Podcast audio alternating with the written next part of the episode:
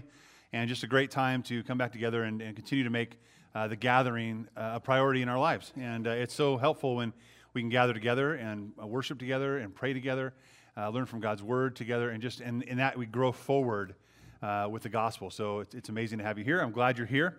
Um, as we as we meet today, we're going to be talking about stubbornness to hear, and kind of identifying the soils of our heart.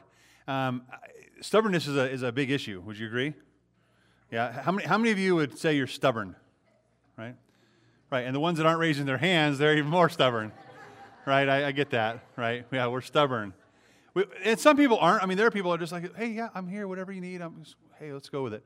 Uh, I used to be really, really, really stubborn uh, in high school and growing up in that. I was in debate class, so I was just, I wanted, it was my way, and this is how it should go.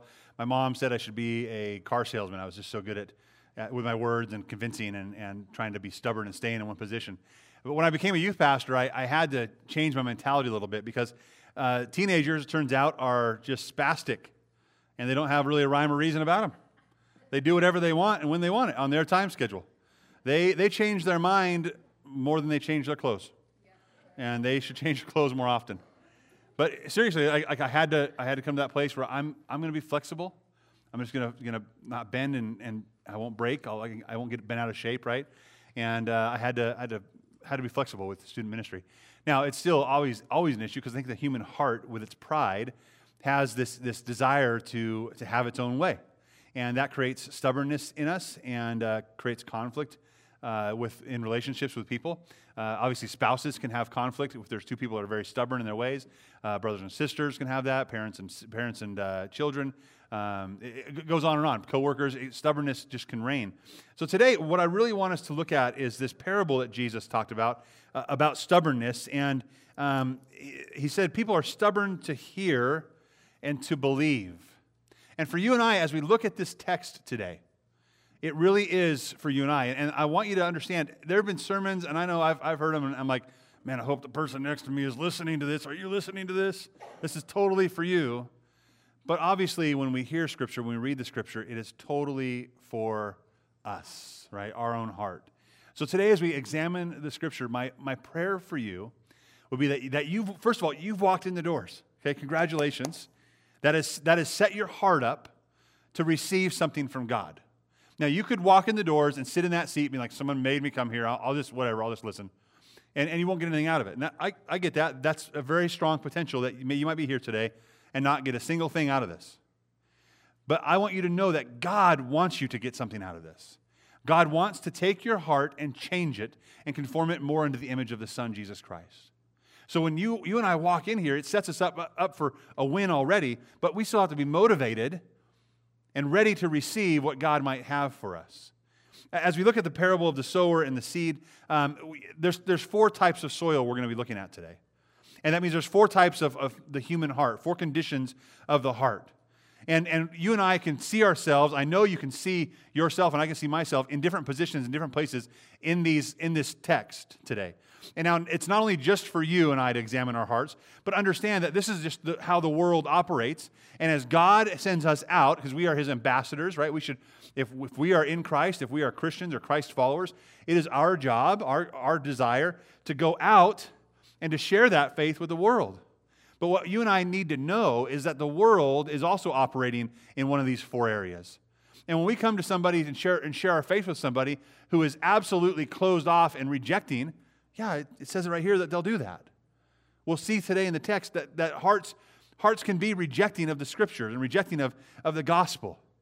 It's our job to pray. It's our job to pray for people, right? Pray that God would till the soils of their heart, that He would have, he would have His way in their heart, that He would change them. God's like this big rototiller. He's, I'm just going to till the soil. Let's, let's, let's get it conditioned. Let's get it ready so I can sow some seed. All right, so we're in Matthew and we're in chapter uh, 13. I, I, want you to think about this too. I, I, I, share, I share stories often about my, my family, about my daughter in particular, because she's at that age that everything is kind of first with her. My son is kind of like, okay, we've seen that before. Bailey did that. But my daughter, I, have been telling you, like, it's like, please just listen to me, daughter. Please listen to what I'm going to say. And it's hard, right? Children don't tend to want to listen to what their parents say, they do whatever they want. We've made some progress, though It's really, really nice. It's, and I want to I want to share with you kind of how this looks because I think it's true of us as well. So my daughter, it would be in the, in the past, it's been where I'd, I'd approach her and, and we'd begin, you know, my wife or I would say, this is what we'd like you to do, or this is what we'd like you to not do. We'd, we'd share our instruction with her. We'd talk to her about that, right? And, and she would just not want to listen. It would sound like wah, wah, wah, wah, wah, wah. And, and here's the difference I saw. What it is, is she's hearing, but she's actually not listening. Now, I, I, I'm at fault in there too sometimes. We got to make sure that there's an environment for her to actually listen. But when she, when she hears, she's actually not listening to what I'm saying. She just hears the want, want, want, want, right? So for you and I, we have to understand that's true of us as well. We can set ourselves up in a position or a place where, where we just hear what's going on. Want, want. You come to church, you sit down, it's eh, want, want. You kind of drown it out. You're not hearing what's being said. And then what's really uh, important is that we would listen with our hearts, from our hearts, to what God is presenting to us that we would change. So with my daughter and I, now what we do now is I say, Bailey, I, I just need you to listen to daddy. And she, she'll go off, she'll freak out, right? It's, it's kind of a freak out moment. No, no, I want to do my own thing. I want to. Okay, Bailey, here's the new thing. Like, okay, we're going to talk about it, and then, or, or I want you to listen first, and then we'll talk about it. We'll li- listen to what I said first, and then we'll have a conversation. And it's going really, really well. She's starting to understand that. Like she, like I'll, I'll ask her to do something, and she, I know she was looking at me and she'll freak out. She'll want to go some other direction, right? Or, but about 25% of the time, because that's a win, one out of four is awesome, I'll say, okay, Bailey, let's just listen to what I say, and then we can have a conversation. Oh, okay. So she knows she's going to get to say something or talk, but now she's in a place where I can put that on hold, and I can hear and listen to my dad, and, and then we can have a conversation. And actually, I know she's listening because we have an actual conversation now about what I just said. Like, thank you, thank you that you heard what I was saying and not just want, want, right? That she actually was listening to the content. So you and I are very, very similar in those ways with God, aren't we? We want our own way a lot. We want to do our own thing. We want to push our own agenda. And when God says something, or a person of God says something, or God's word says something to us, we're like, oh, we're kind of half listening. Oh, well, yeah, but I want to do this. And we kind of freak out. And God says, just let's not freak out. Just come. I want to reel you in here, sit you down. Let's, let's listen first, and then we can have a conversation about it. Let's talk about how we can change or what we need to do to grow. And that's what God wants to do. So today, as you're here, I want you to understand that, that you're going to fall into one of these categories, or you might bounce back and forth sometimes, uh, depending on, on where you're at. But I, I really want you to understand you're here. God has brought you here. God is wanting to till the soil of your heart to receive a message from Him. That, and guess what? It might want you to change. I'm sorry, but it might want you to change. God's word usually does that to me. So uh, let's, let's just be receptive to that today. You know, and as he talks in this, it's a parable we're looking at. As he talks and speaks in this, uh, his disciples ask, Why are you talking in parables? Because it's, here's, here's the answer. The short answer is this because I want people's hearts. I don't want the superficial. I don't want them just to receive the superficial and, and leave it there. I want them to understand from their heart. So they have to, in order to understand a parable, they've got to listen from their heart. And if they're not listening from their heart, they're not going to understand anyway. So it might as well just be want, want, want, want. So you and I, we need to understand to listen from our heart. Because God, with God, it's always a matter of the heart. So I told you to turn us to Matthew, right? We're Matthew chapter 13. We'll pray and we'll get started, okay? Father, it's great to be here today. It's great to be with the church family, God, worshiping you and, and celebrating Jesus, God, celebrating Jesus through baptism and through giving, through song, through prayer. And God, as we gather, I pray that you would open our hearts, that you would be tilling the soil of our heart right now to be receptive and open to your Spirit's leading and prompting. That you would, you would show us truth from your word, from your scriptures today. That, God, you'd impart wisdom to us. God, you would challenge us and change us however we need to change. God, we are your people, and you are our God. We invite you to correct us, convict us of sin, and draw us closer to you. This we pray in Jesus' name. Amen. All right, so we're in Matthew chapter 13. We'll begin at verse 1, and we're going to read uh, a, a, large, large portion of this text. But uh, at the end, we're going to kind of um, go through the last portion of where he explains the parable. Okay, so chapter 13, uh, beginning in verse 1. It says, On that day, Jesus went out of the house he was, and was sitting by the sea.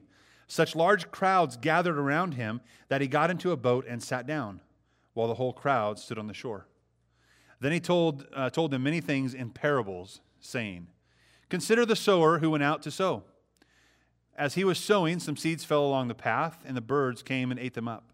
Others fell on rocky ground where there wasn't much soil, and they sprang up quickly since the soil wasn't deep. But when the sun came up, uh, they were scorched, and uh, since they had no root, they withered. Others fell among thorns, and the thorns came up and choked them. Still others fell on good ground and produced a crop, some 100, some 60, and some 30 times what was sown. Verse 9, very important. Anyone who has ears should listen. Verse 10 When the disciples came up and asked him, Why do you speak to them in parables? So this is a private conversation now. Some might be close by, kind of overhearing, but this is a conversation to the disciples. He answered them. And this is a little more, this is a little more tricky to understand. Okay, just follow along. Then we're going to go into the explanation from Isaiah. Okay? He answered them, Because the secrets of the kingdom of heaven have been given for you to know, but it has not been given to them. For whoever has more will be given to him, and he will have more than enough. But whoever, whoever does not have, even what he has will be taken away from him.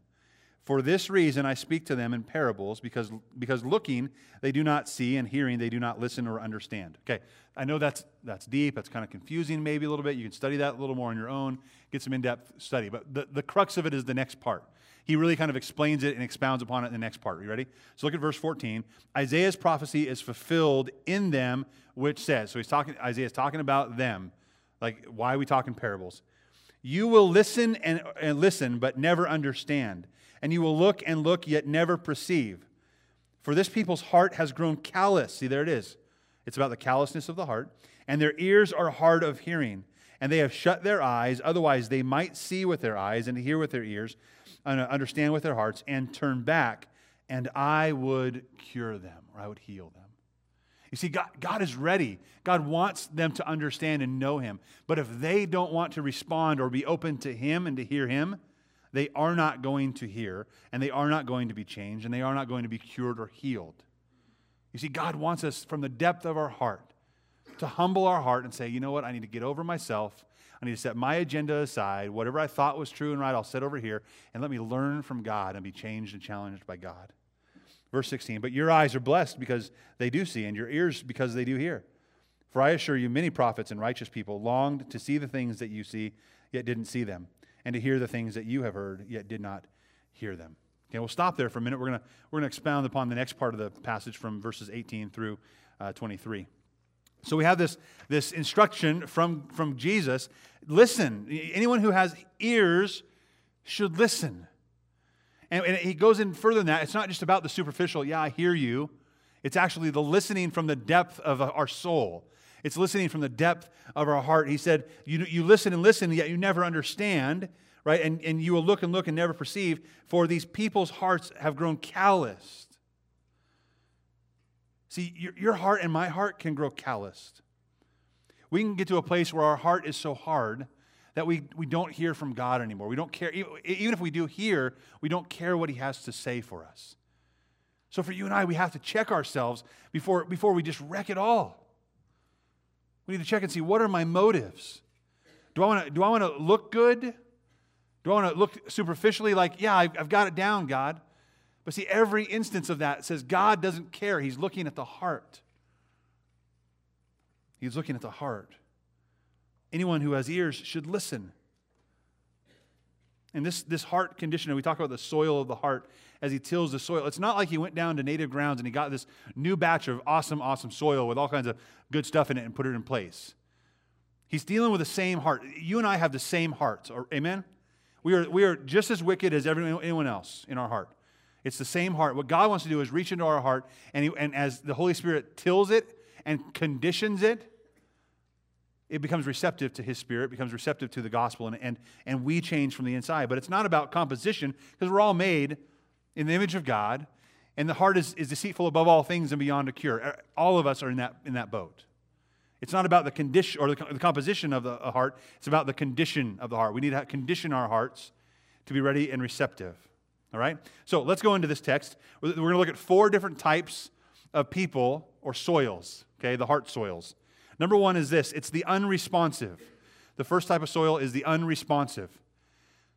Now, again, it's really important that you and I right now just dig, dig deep, come from your heart right here and say, I'm, I'm going to listen. I'm going to hear what God has to say. Because if you're in the unresponsive category, it's likely you may not even hear what I say next. Okay? And I, I don't want to be there. I don't want you to be there. I want us to glean from Jesus' words and what he says to us. Okay, so let's look at the text. We're looking at the unresponsive in verse 18. He's talking to his disciples. You then listen to the parable of the sower. When anyone hears the word about the kingdom and doesn't understand it, the evil one comes and snatches away what was sown in his heart. And this is the, uh, this is the one that was sown along the path.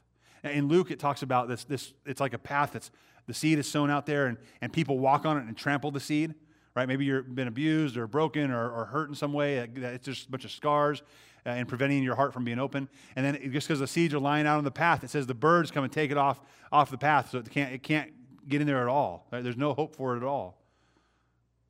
And, and so these people are unresponsive. This person is someone who doesn't understand, and it's not because, by the way, of the deficiency of, this, of the message. You know, it's not because they didn't have a, most, a more eloquent speaker or pastor. It's not because they didn't have a better translation of Scripture. The message was not deficient. The message was God's message, the gospel of their salvation, and it was sown to them, and it fell on a heart that was hard and calloused. And because it was hard and callous, Satan took that opportunity to grab it and to throw it out. They're unconcerned. These people are unconcerned with the things of God. Like, I, don't want to talk about God. This is a waste of time. I don't want to be here. I don't want to talk about it. I don't want to think about the things of God. Spiritual things are not my worry.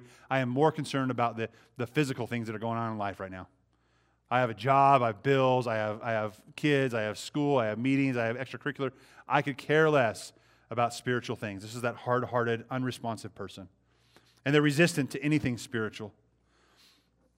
Their hearts have been pounded down by the world, and, and their heart has become impervious to the gospel message, impervious to conversation or any discussion about the things of God.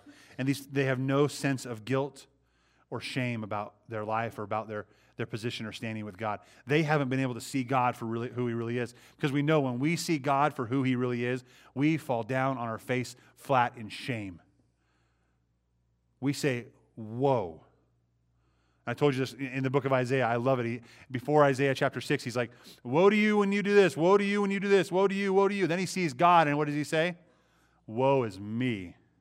Isaiah, the prophet, woe. I am ruined. I am dead meat. He understood the guilt and the shame that came along with sin. He understood just how separated he was from God. The unresponsive heart, the hard, calloused heart, doesn't care, doesn't know doesn't understand that. I've had conversations with folks like this. I say, well, what, what about sin? What do you think sin is? I, what do you mean sin? I'm just as good or bad as anybody in this world. We're all the same. I'm like, well, that's true, but we all need a Savior. There's a fix and a solution for it, and you're not it. People who are unresponsive put themselves on their own throne of their lives, they make themselves their own God. And when their hearts are calloused and, and hard, Satan uses a variety of ways and techniques to, to rob them of the gospel. One of the things he does is he brings in false teachers. He's like, you don't want to listen to the pastor for sure. Don't talk, don't talk about Christianity, don't talk about Jesus, but you go downtown and you listen to some other guru. They'll set you straight. Right? Wink, wink. And he'll bring in false teachers. Really, the scripture says that those kind of people will surround themselves with people who will tickle their ears, will say what their itching ears want to hear. They surround themselves with a, a support group that says, Yeah, you are good. You're awesome. You're God. And that's what they do. So Satan uses false teachers. Satan uses fear. Oh no, don't no, don't go over there. Don't talk about God. You might have to change something. Right? He, he might really be real, and then, then your whole life is a mess. It's all in shambles, and, and we get afraid of that. I mean, pride is another thing he uses. And we talked about that earlier. Pride. Basically, I set myself up as God. I'm, I'm the most important. There's nothing else. There's no one else on the throne of my life except for me. So pride is, is where I, I keep, uh, I keep my heart calloused. It could be doubt, doubt in yourself, your own abilities, doubt in, in, the, in the message that is, is presented. Satan says, No, are you sure? Well, how does Satan lie, right? His, his first lie ever was what? Did God really say? Causing doubt. Satan wants to da- make us doubt. He'll use stubbornness, right? We, we just say, you know what, I'm just so prideful. I'm, I'm, this is the way I am. I, this is how I'll die. Well, yeah, that's, that's too bad. Or we'll use procrastination, right? Has God ever used, or Satan ever used procrastination in your life? I'll do it tomorrow. I'll change, I'll change later. You know, right now in this season of my life, I'm, I'm enjoying it. It's all good. Once it gets hard and, and, and bad, then yeah, then I'll go to God. But for now, Satan wants me to, to procrastinate that. Right? And, and all these things keep their hearts at bay. And here's the counsel I would say you have to get over yourself. You have to get over yourself. You have to humble yourself so you can hear from God. Because guess who's not God? You're not God. And I'm not God. Get over yourself. And now here's, here's what I understand. When I say that, even, it almost sounds proud. And a person that's unresponsive can turn that right back around on me and say, Get over yourself. Yeah, you're right. I guess I should get, right? But here's the difference. And I talked about it during our baptism time. Here, here yeah, I get it. You're unresponsive. All I know and this is what you don't know. All I know is I once was dead and now I'm alive. I once had guilt and shame and now I have freedom and forgiveness. Amen to that, right? That's, that's where the hope is. So, to the unresponsive, they don't have that. So, for you and I, as, as those who have responded to Christ and let, let Him sow something inside of us and grow something into fruit, it's our responsibility not to go out and point out flaws and failures and say, get over yourself. It's to show, like, we, we have been convicted by God and He has made us get off the throne. And He has freed us, and we have freedom in Christ. I was dead and now I'm alive. I have a hope that is, is beyond all understanding. And that's what they need to see and hear. I want you to think of your own unresponsive heart before you came to, came to know Christ. How many people, how many messages, how many songs, how many circumstances did God throw into your life that He used to till the soil of your heart to eventually be responsive? See, God is going to use you, He's going to use me in the lives of people because of what He's done in you and in me. He wants to show that off. But there are the unresponsive that have no sense of guilt, right? Next thing is this number two, next soil, the shallow, the shallow soil. Let's look at verses 20 and 21. And the one sown on rocky ground, this is the one who hears the word and immediately receives it with joy. Yet he has no root in himself, but is short lived. When pressure or persecution comes because of the word, immediately he stumbles. He stumbles. This is the shallow. This person is, is not like the first one. This person offers no resistance. Yes, yes, I want that. I want to embrace that. I want to, that, is, that sounds amazing. And, and this person has this overwhelming emotional response to the gospel that they've heard. God's desire is that, that we would believe by faith the gospel. We would receive the gift of salvation and grace of Jesus Christ. But what leads us to that faith is really important. Your faith and my faith cannot be driven by emotions. You see, when someone is emotional and excited, that's all it is. It's emotions, it's feelings. It feels good. It feels good to be in a church. I, I feel better about myself. I'm reading a, a book that's really good. I, I'm, I just feel good about me. That is not what the gospel says. The gospel says you and I should have every feeling against feeling good about me and only feel good in Christ Jesus alone. Amen? That only through Christ are we something because without Him we are and can do nothing. We have to have Jesus. So, this, this shallow faith, it, it emotionally says, Yes, this will make me feel better about myself. It's almost like a self help faith. We can't put emotions in front of our faith. We have to put the truth, the facts of Scripture, the facts of who Christ is, in front instead. God will convince us through the Holy Spirit and through His Word what is true. And when we put what is true in front of our faith, it stabilizes us it makes us understand that we are really separated from God without Christ, that we have a need for, for a righteousness, a purity that comes from someone besides me, because my righteousness, my good deeds, is like filthy rags, is what Scripture says. And what I need is, is to be made clean and whole, and only that can only be done through Jesus Christ. And an emotional faith, one that just wants to make wants to feel good, can pretend for a long time. They can, they can look like uh, the most solid follower of Christ. But as soon, it says they immediately respond. And then as soon as persecution or trial comes up, as soon as it gets difficult, what does Scripture say? They stumble and fall away. They have no roots, they have no solid foundation to be built on. My daughter has this little tree for uh, it's like a Tinkerbell fairy tree house thing. You put on the on the table, and and you you put dirt on the bottom and top because the roof, of course, should have grass, and you you plant the seeds in it, and then you water the seeds, and and watch it sprout. It was pretty amazing. Like like uh, like okay, that's that's not very deep dirt. I'm serious. That dirt was like that deep. Like that's not very deep. Is that going to even root? Is that going to do anything? Oh yeah yeah, it'll, it'll do fine. Okay. So she plants the seeds and she waters it, and the next day she waters it. The next day she drowns it, right? And then we wait a couple days, and then we start to see some life. It's by the window and it's catching some light, and you start to see some things sprout. Like, oh wow, there's some there's some green there. There's some growth. We're seeing evidence of, of life here. This is great. My, my kids are two and four. They like to run around and bounce off the walls. So naturally, the Tinkerbell Fairy Fort got bumped. And as soon as it got, it was just bumped, it was just jarred, right? As soon as it got bumped, guess what fell over? Every one of those sprouts fell over because it was that deep into the ground, into the dirt. If it was a deeper ground, the root would have went deeper. I mean, these things were like this tall. They were like that tall. See, we can show the evidence of, of growth. We can, we can show the illusion of growth, right, in solid faith through our own lives. We can look like we, we've got some growth to us. We're doing good. But God knows better. He knows our heart. Scripture says as soon as trials come up, as soon as persecution comes up, guess what's going to happen? We are going to fall over. It's, the wind's going to like just blow us right over because we had nothing solid to grab onto. That's why it's so important to be together. That's why it's so important to, to not forsake the gathering together. That you and I would, would be together to spur each other on towards love and good deeds, that we would, we would be equipping each other and be an iron sharpening iron. That you and I would, would be strong in our faith. And when I'm not, you would be that, and that would supplement my faith. And then as we go and as we, as we go into our community, we, we aren't going to be tossed about. We'll have a solid faith that goes, goes beyond those rocks.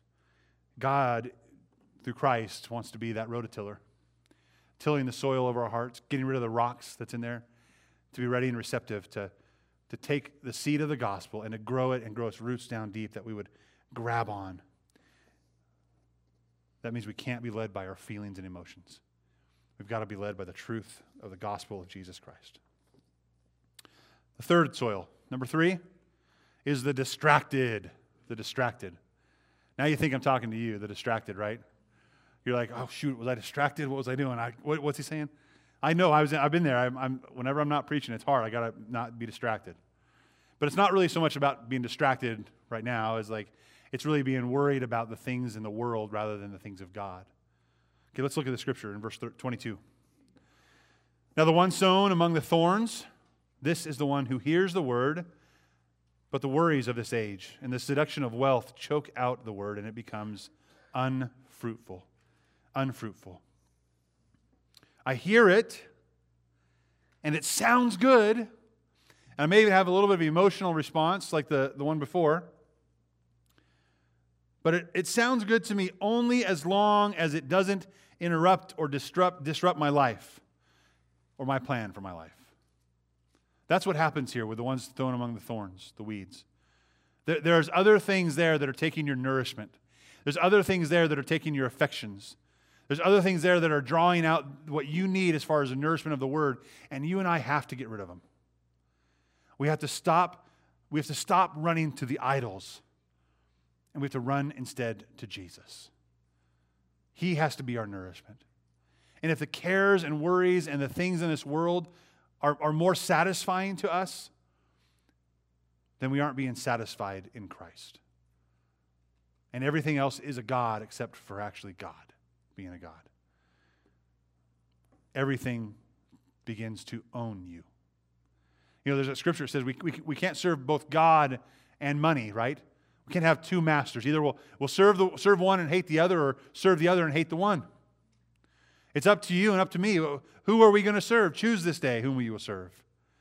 Are you going to embrace all the things and the pleasures and the cares of the world? Or are you going to let those go and say, I need to embrace Jesus because only He is really satisfying? I want you to turn your, your Bibles to 1 John chapter 2. Keep your finger here in Matthew.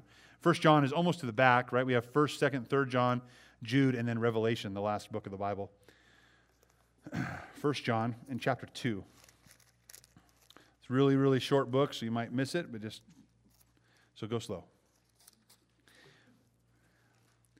1 John chapter 2. It's after 2 Peter. 1 John chapter 2 will be in verses 15 through 17. How's your heart? You okay? It's tough sometimes going through this. It's tough. It's tough. It gives us heart pains letting God analyze our heart. But it's for the better. 1 John chapter 2 verses 15 through 17 says this, "Do not love the world or the things that belong to the world. If anyone loves the world, love for the Father is not in him, because everything that belongs to the world, the lust of the flesh, the lust of the eyes, and the pride in one's lifestyle, is not from the Father, but is from the world. And the world with its lusts is passing away, but the one who does God's will remains forever. God says that you got to choose. You got to choose. You can't just be excited about the gospel and say, oh, that looks good. Because here's what, here's what happens those who are the distracted, they take on the gospel as almost a fashion statement. They take on uh, being a part of a church as, as a status thing, as an ego. And this is not so much anymore. 20, 30, 40 years ago, this was definitely happening in, in small communities, especially. Well, where does that doctor go to church? Where does he go to? Where do they go to church? It was, where do you go to church? And the people would come and be here for status. They had no depth. They had no, no real relationship with Christ. Uh, they came here for a status because it fit with their lifestyle to have the 2.5 kids and the big house and the cars and the boats and, and that church. Today, culturally and statistically speaking, that is almost gone. There's, a, there's still a lot of it in the South. The South has a culture of that still happening. But here, people could care less about church. What statistics say today is this doesn't benefit me at all. I don't, I'm not going to go. I don't need to go there for status for sure. Now they go to other spiritualities for status. Now they go to other world religions for status or for, for uh, satisfaction, but not to Christianity, not to church. And, and part of me says, yay, good. Now we can really, now we can get to get down and dirty to business, right? Now we can see who's really committed, who really wants to, to be here because of Jesus. But they're still out there, waiting for you and I, who have a legitimate faith, to go out and share the depth of Christ with them, the hope of the gospel with them. Because right now, they're distracted. The love of the world and being in Christ at the same time is not possible. We're either going to love the world or we're going to be in Christ and love Christ. If our faith is genuine, then we forsake the world. But if we are distracted, we embrace the world as more satisfying than Jesus. Finally, number four. This is a good one. This is, although, this is a good one, right? The good soil. It's, it's the receptive. Number four is the receptive. Verse 23. But the one sown on the good soil or good ground, this is the one who hears and understands the word, who does bear fruit and yields some 100, some 60, some 30 times what was sown. Listen, it's, it's good soil, it's receptive soil because it was properly humbled and ready to receive the gospel when it appeared. This heart has understood sin, understood the depth of the separation between them and God, and have humbled themselves, and as Matthew says, become poor in spirit and mourned over their sins so they might see the kingdom of God and be filled with his righteousness. They know that their only fill is through Jesus Christ alone. And that's, and that's what we teach and preach every moment of our day that there's nowhere else that we should go, there's nowhere else that can satisfy. We have to, we have to stop trying to do this on our own. We have to stop trying to produce our own fruit. Listen, I don't want you to have Brandon fruit. I want you to have Jesus fruit. That's what I want you to have. I want you to embrace Jesus. I don't want to be so good that you're that, oh, that, that looks fun. That, let's try that idea because that will, that will wither and go away as well, but Jesus never will. And if you're, if you're trying to embrace your own lifestyle, your own mentality, and like, I want to produce a good fruit, I'm going to be good enough. You can't be good enough. You are distracted. You are not receptive. Receptive means, God, empty me because I have nothing to give you. Empty me because all I need is all of you. And fill me up with you. And He will, and He does. And in that, you and I find true happiness. In that, you and I find true blessing. In that, we find life instead of death. In that, we find freedom and forgiveness instead of guilt and shame. We're, we're done in that text. Let's go to Psalm uh, chapter 1 just for the last passage. Psalm chapter 1, right about the middle of the Bible, right? Job, Psalms, Proverbs.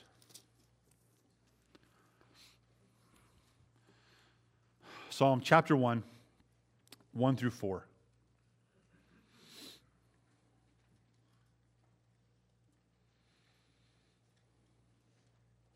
It says, How happy is the man who does not follow the advice of the wicked, or take the path of sinners, or join a group of mockers. Now, listen, we could, we could overanalyze and think every one of those is a, is a soil that we just looked at. Maybe you can study that on your own. But every one of those, the wicked, right, the, um, the sinners, the mockers, those people who are in those areas, maybe distracted, maybe they're overwhelmed, maybe they're, they're joyous at first, maybe they're calloused. But happy are those who don't follow those ways. Instead, in verse 2, his delight is in the Lord's instruction, and he meditates on it day and night. He is like a tree planted beside streams of water that bears its fruit in season, and whose leaf does not wither. Whatever he does prospers. And it's not because it's you. It's not because it's me. It's because we are planted there in Christ, being nourished by Christ, producing a fruit that is the fruit of God's Holy Spirit in us. It is not us. Not whatever we do prospers. Whatever we do as we obey, God does in us, and we, prosper because of Him. The wicked, verse 4, are not like this. Instead, they are like chaff and the wind that the wind blows away. I, you know, you and I can look at our lives, and we need to look at our lives, but there are moments where we all are probably like those little sprouts in my daughter's little fairy fort. As soon as a little breeze or a little bump came, they just they're gone. We need to dig down deep. We need to let Jesus dig down deep in our heart. We need to let him humble us. We need to let him rototill the soil of our heart so we can be moldable.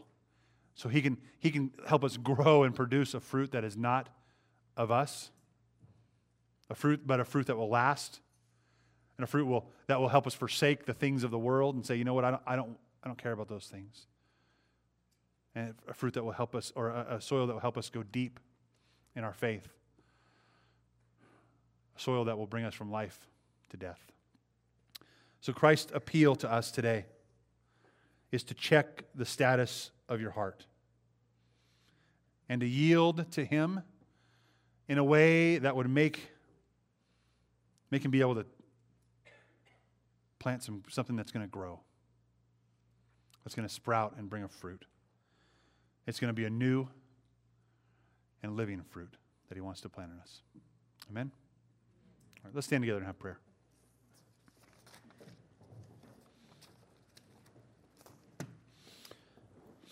Father, we are thankful to be here today.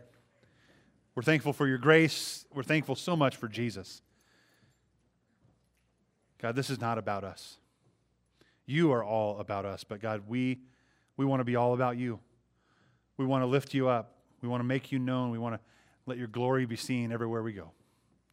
So, God, I, I pray that you would continue to condition our hearts to be good soil that will be receptive to your truth and to your message, God, and that will grow the fruit that you want us to grow. That people would look at our lives and see the fruit of Jesus and they'd be drawn to him. Help us analyze our hearts to figure out where we are and how and where you want to take us. We pray in Jesus' name. Amen.